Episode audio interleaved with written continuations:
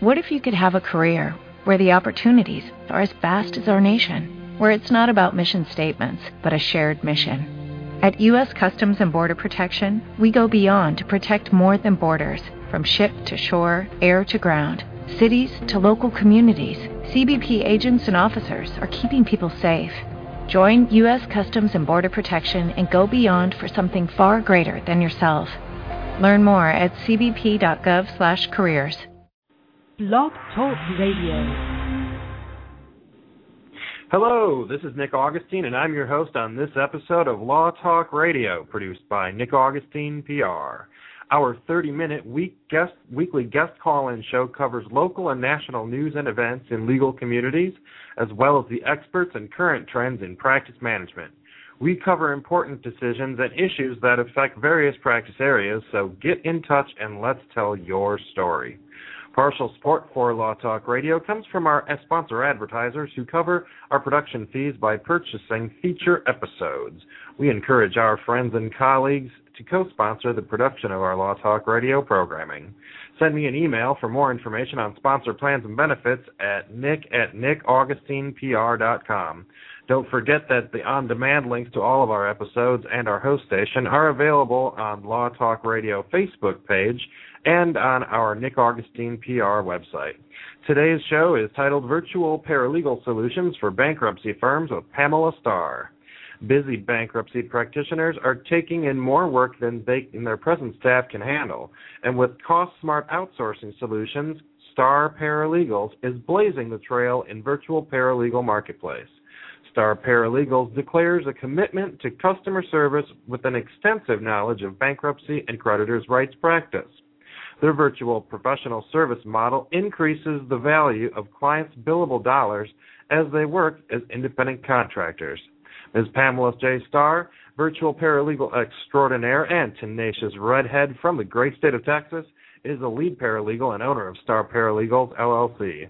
Pamela is a speaker, author, webinar presenter, and grad student who blogs as her alter ego, Pamela the Paralegal, and has launched Sessions with a Starr, a career mitigation platform devoted to helping professionals redefine their career options in an e-based economy. Very exciting guest we have. Uh, and topics we're going to cover on today's show, we'll talk about how virtual paralegal operations add value to attorneys. We'll talk about what type of work lends itself best to a virtual work solution. Then we'll talk about identifying and addressing inherent risks and assuming uh, that attorneys assume with uh, virtual paralegal assistance. Uh, then, after a short break, we'll come back and uh, spot a few of the cost saving features and benefits of virtual paralegal operations. We'll also share some stories and how uh, Parent Pamela helps clients with emergency projects and sort of the, the path to uh, building um, her firm. And then uh, also, we'll talk about the development of relationship with clients what are some of the initial impressions uh, working with the virtual paralegal and beyond? Before we get moving today, I want to give, uh, share with you a short disclaimer that this is a general information program, and the advice shared on this show does not constitute legal advice. Communication with attorneys on our shows does not give rise to attorney-client relationships. And if you have other questions, you should consult with an attorney in your area. Finally, all rights to this broadcast are reserved. So, without further ado, let's say hello to our guest, Ms. Pamela Starr. Hey, Nick. Thanks for having me today. Pamela, thank you for uh, offering your time to be on our program here. I look forward to hearing everything that you have to tell us about how the concept of virtual paralegal work has evolved over the, the years, at least since I've known you. It's been a while. Um, I think more and more people are doing this work now, and you've been there since the very beginning. So let's jump right in and uh, tell us a little bit about yourself, and then uh, tell us how, as a virtual paralegal, your operations really add value to our attorneys. Well, to clarify, I'm not really the trailblazer in virtual paralegal work. Uh, there were several who preceded me who I count as my mentors. I am one of the only virtual paralegals who provides um, support to bankruptcy attorneys on the motion side, in addition to all of the intake and petition preparation work. Um, I love it. Um, she's not. A, she declares not to be a trailblazer. She's so kind. And how you do? Who, anyone you want to give uh, tip your hat to? Uh, you want to give credit um, to? Uh, actually, yeah. My my mentor, the the woman in whose footsteps I follow, is Liza Sandgren, who founded Canopy Legal, um, and she specializes in providing intellectual property um, support to uh, patent and trademark attorneys. And so uh, she pretty much took me by the hand and told me how, what, and when to do. And uh, thanks to her, I'm I'm the success I am today. All right. So, and you said that your niche is uh, motion practice within bankruptcy and creditor rights. Mm-hmm. It is. A, a slightly different spin. Most people hear virtual bankruptcy paralegal and they think of somebody who's going to prepare the petitions, and that is where the industry really did start out. Uh, when I came on the market in 2008, I realized that the skills I had were still needed, and that a lot of bankruptcy attorneys were um, being overwhelmed by the amount of work that they faced on the other side of the table. There's a lot more to bankruptcy than just getting the bankruptcy petition filed, and a lot of things happen both for debtors and creditors once that petition is active. And I provide full paralegal services. A lot of um, virtual bankruptcy assistants really don't have full paralegal backgrounds. They they don't have training as paralegals. They they know how to do the petitions, they know how to revise the petitions and do the intake and everything else. But as you know, there is an entire law practice that happens after you file an initiating document, and that's where I come in. Right. So your background is extensive and beyond that of a person you would think of who is just basically doing form work uh, and filling out forms. So knowing what the boundaries are that you work within and uh, having the the judgment and, and whatnot to prepare things that your attorney clients will be able to use and not have to, to chop up and uh, and revise. So let, let me ask you this: How what is it like learning uh, styles of uh, each of individual client? Uh, are most people pretty easygoing? Um, what's your experience been like? Um, the, the beauty of what I do is that I have a chance to interview prospective clients before they hire me. So when they call me, I'm kind of vetting them at the same time. Um, so I get a sense for the way they speak, the way they do things, and I ask them to send me samples of their writing so that I'm creating pleadings that are in their voice. I've developed my my own voice over the years, and sometimes they're fine. You know, write whatever you want. I'll revise it. Others are this is how I want it to sound, or they'll go in and they'll revise what I've written so that it looks and sounds more like what they they would normally write. Mhm. Mhm. Now with um when when when you're talking to them and you're uh, I, I really like this concept of value um, what would be, and can you describe a situation where someone would uh, go with a virtual paralegal as opposed to someone down the hall? Um, what are some of the decisions that uh, you talked about with people who've hired you uh, in the past? Sure. Well, my um, demographic is really solo attorneys. Uh, or, or attorneys working in boutique firms, the attorneys who really don't have the ability to hire somebody full time and have them down the hall.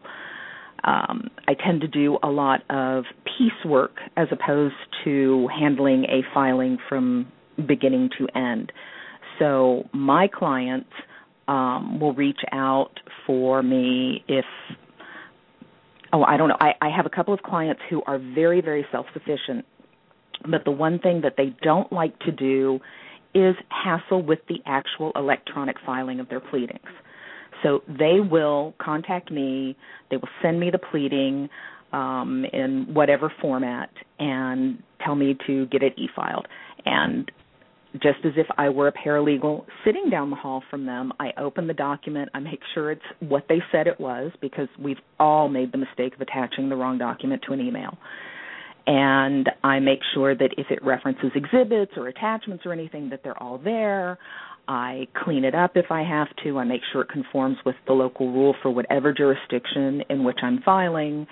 I number pages if they need to be numbered. I, I, I put the whole package together, and then I'm the one who sits there and clicks through all of the various cues to get the, the document filed for them. and and that's just a huge weight off their shoulders. There's so many things that an attorney can be doing with his or her time that that don't involve clicking keys on a keyboard to make sure that the document got filed correctly. Exactly, exactly. So I, that, that that's one of the big things that I do for them. I can imagine uh, a lot of times where you know just doing different uh, using different websites, uh, you know the the e-filing sites, Pacer, uh, you know some of them are not the most user friendly uh, sites, and if you're not on on them all the time, you don't know how to navigate them uh, as quickly uh, or it can be, you know, a lot of people say, I want to just focus on practicing law and not the uh, other things. So, um, what I've found that there are a lot of people who have come from larger law firms in the last uh, maybe five years or so with uh, market shifts. People uh, have had the opportunity, whether it was something they wanted to do or not, but uh, some folks find themselves practicing in smaller boutique firms now who were in larger firms, and they're used to having a cast of uh, people to help with uh, a lot of these uh, functions. And so it's nice to know that they can have someone to take care of all that e-filing, and it doesn't have to be a full-time uh, thing. They may only have you know small bits here and there. So uh, it's a really good uh, opportunity, I think, for everybody involved. Uh, can you tell us a little bit more, uh, Pamela, about uh, generally speaking? I know that we focused on bankruptcy and creditor rights as the work that you do, but what other types of work lend itself well to virtual paralegal relationships. I'm just trying to spot uh, ideas for my other attorney friends listening to the program today.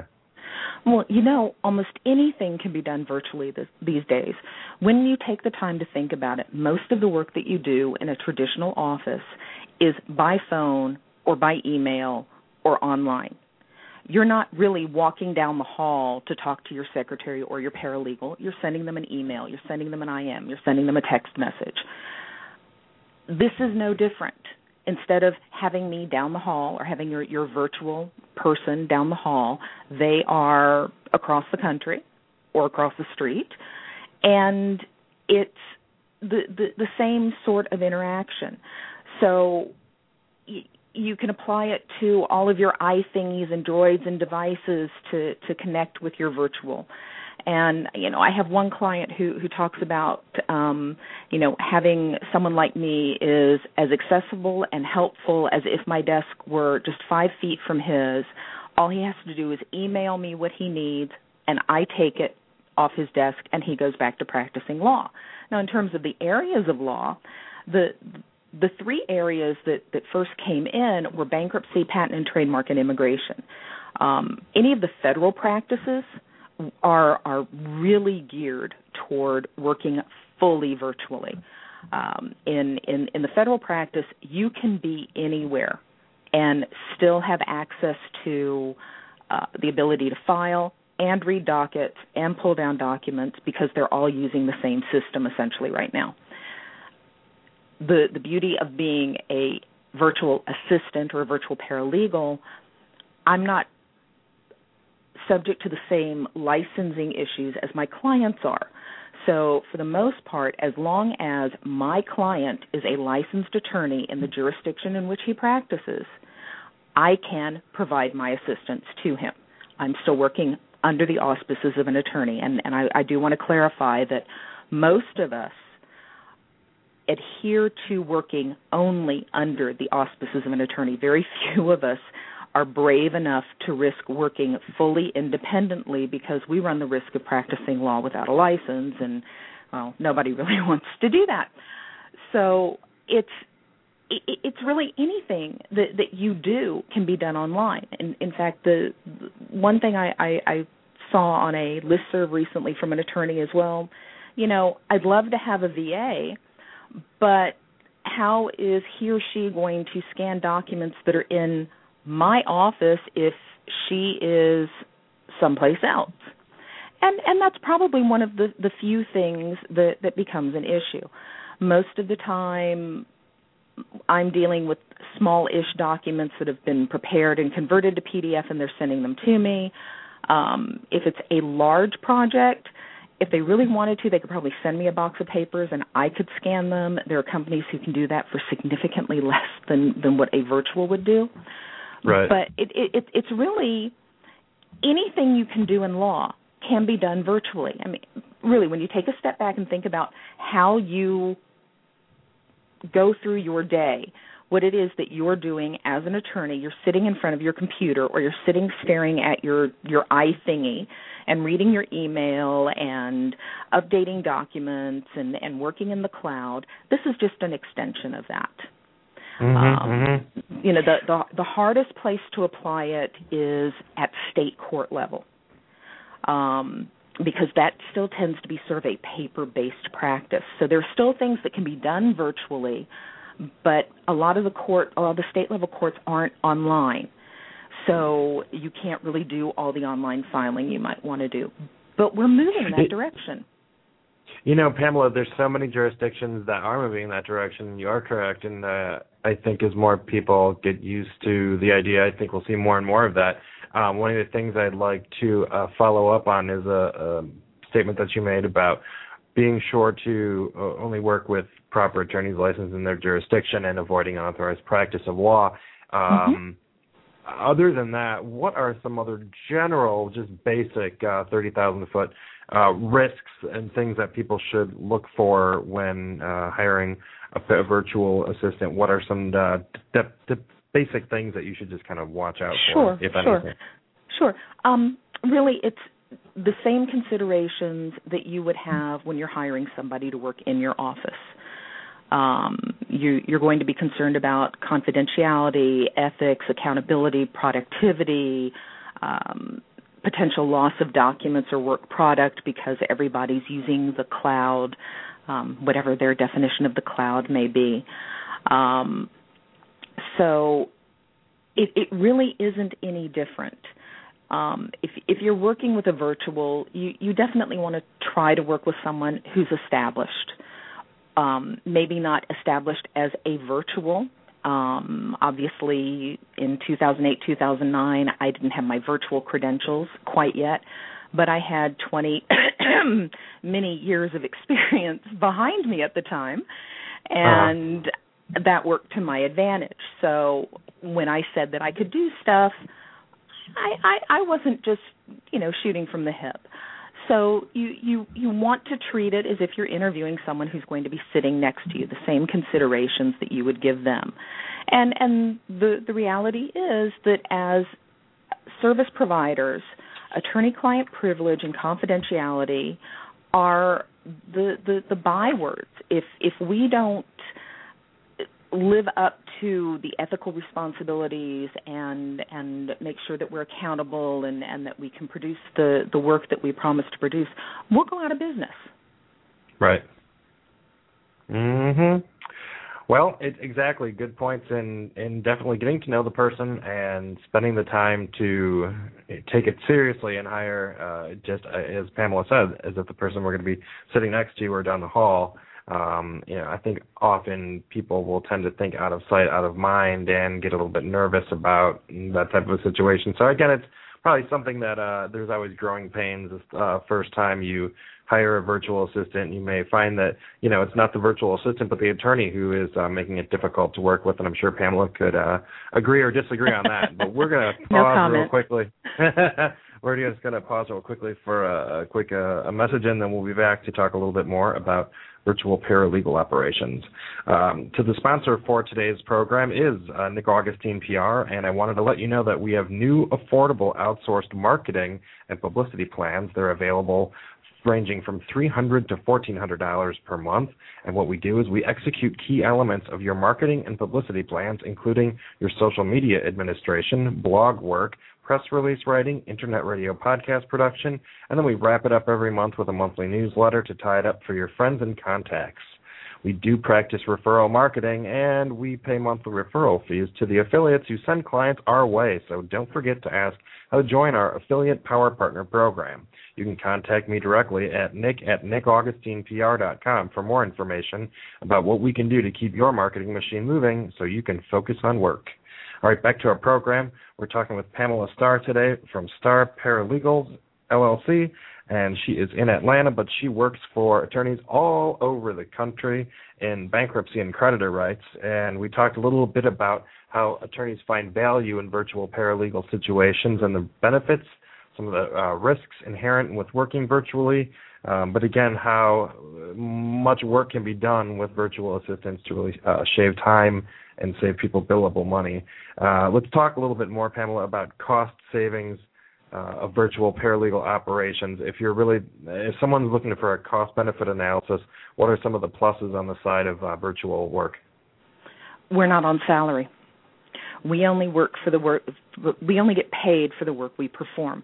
So if you send me a project and it only takes me 20 minutes, you're only paying for 20 minutes. You're not paying for my coffee break. You're not paying for my vacation. You're not paying for my parking place. You're just paying for the time that I worked for you. So you're saving money by not having to pay any of the usual overhead that goes with having a full-time staff person. And and that's a huge cost benefit right there. On top of that, in most jurisdictions, my fees can be passed through and upcharged to the end client, the same way that billable rates are determined within a law firm. When I left my last big law gig, I was billing out at $230 an hour. I can assure you, I was not receiving $230 an hour. Even with benefits, I was not receiving the full value of $230 an hour. So you can take my fee and bring it up to whatever would be a reasonable paralegal in-house fee and that's what you bill your client so you make money off of me. And again there's no overhead. And you have to bill your time to review the work because you're responsible for it. Um, absolutely how much of this is hourly how much of this is flat or fixed fee you know it depends on the client that i'm working with um, i have both hourly and flat rates and uh, there are a lot of considerations that go into that. Um, so if I'm working with an attorney who is being paid on a flat rate, I usually adjust my rates to some sort of a flat fee arrangement. There's absolutely no reason that hiring me should cost them whatever revenue they, they had anticipated from that particular case.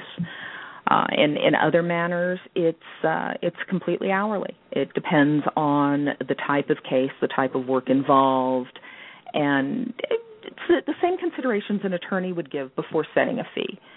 Um, I, I would love to say that you know across the board my hourly rate is, and I'm not going to quote it on air right now, um, whatever it is, but there are some uh, attorneys that wouldn't be able to afford what I consider to be the amount that I'm worth.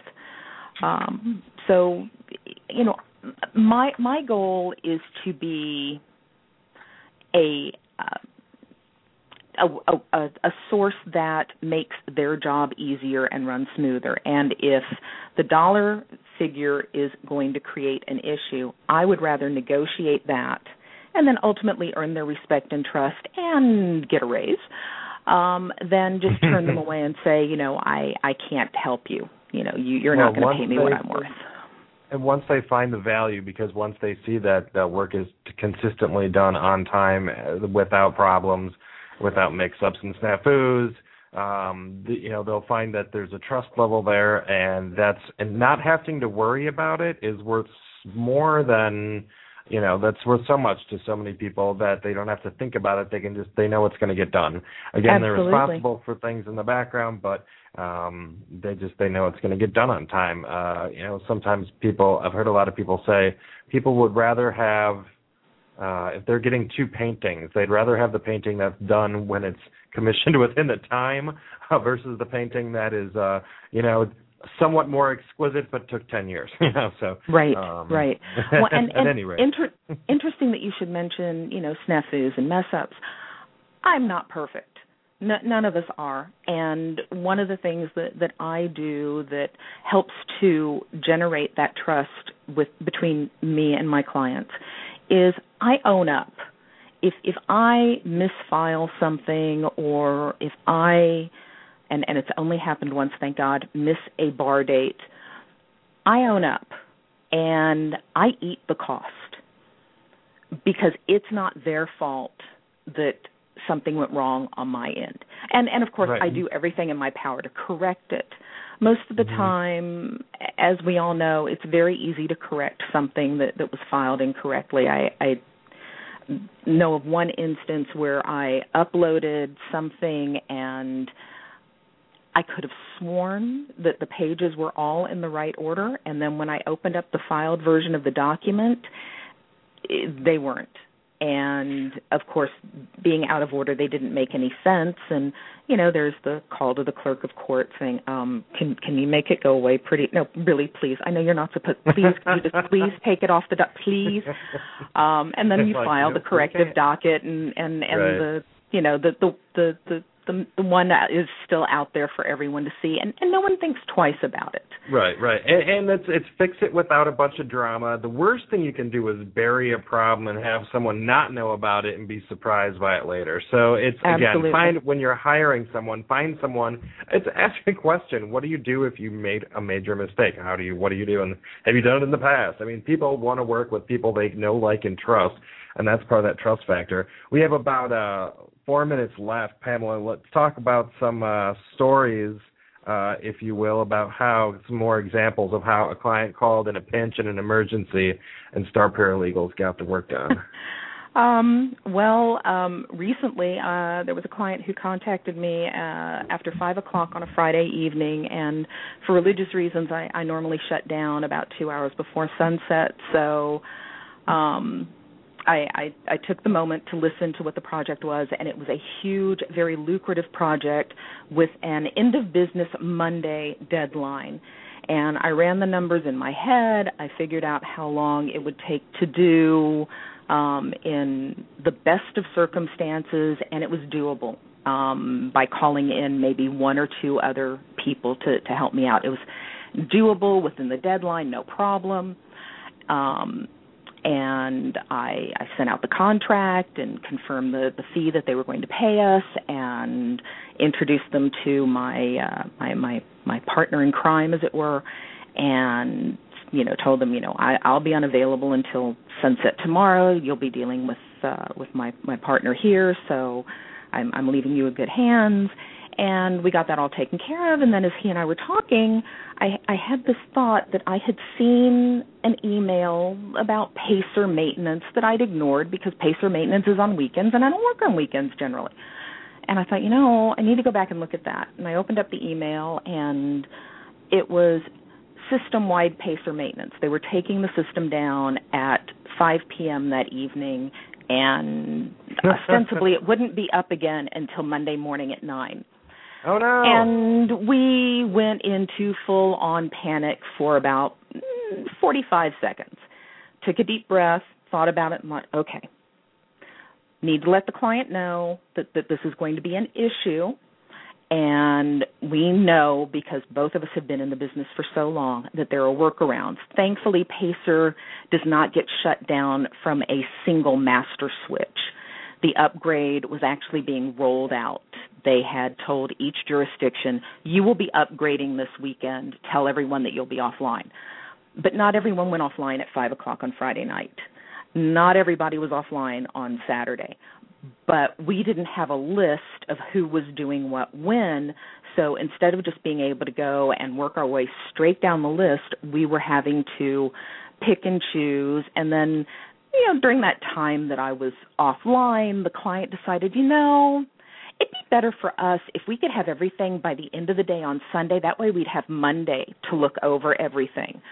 You're so kidding. when I logged I wish I you can't make this stuff up. Um when I when I logged in on Saturday night and saw 30 something emails between the client and and and my partner, I I just oh, this isn't going to be good. Um and so I called him up and I found out what was going on. I was like, okay, Okay, so we know other people we can bring in to make this happen. And he had been quite upfront with them, telling them this is why it's going so slowly. Uh, right. You know, we, we we had anticipated maybe 70 man, person hours for the project. Ultimately, it took us a total of 160 person hours to complete the project because we were struggling with a system that is normally our friend Uh, oh my by, gosh! But but by staying in contact with the client and using every resource available to us, we were able to make it, it happen. Nice. That's a good story, Pamela. You know, so I guess what I take from that is if I need to ref- make a referral to someone I know who will go to the ends to get it done, I'll give them your number. Uh, we're almost out of time. Tell people quickly how they can get a hold of you, Pamela. Um, you can reach me at pjstarr at Starr Paralegals. That's with two R's and an S at the end. dot com, and it's Starr just like Ringo, Bart, Belle, and Ken, um, or Starr Paralegals dot com online is the website. I'm also available as Pamela dot com, uh, which is my blog and one of my Twitter aliases. Um, so yeah, that's how you can find me. I'm I'm everywhere. I'm on Facebook, Twitter, LinkedIn. I'm out there. All right, excellent. Well, I want to thank you for your time again for being on the show today, and I want to also thank our listeners out there for sharing our broadcast links in your social networks. Many people find our shows on their friends' Facebook, Twitter, and LinkedIn pages, and we thank you all for your support in sharing our programming. Uh, again, I'd like to thank our guest, Pamela Starr, for her uh, participation in today's episode, uh, produced by Law Talk Radio by Nick Augustine PR, and with support from our local sponsors. Law Talk Radio episodes are programmed to entertain you and share the tips, tools, and news you can use to be better informed practitioners and consumers. Again, this is Nick Augustine for Law Talk Radio, and as always, I thank you for your time.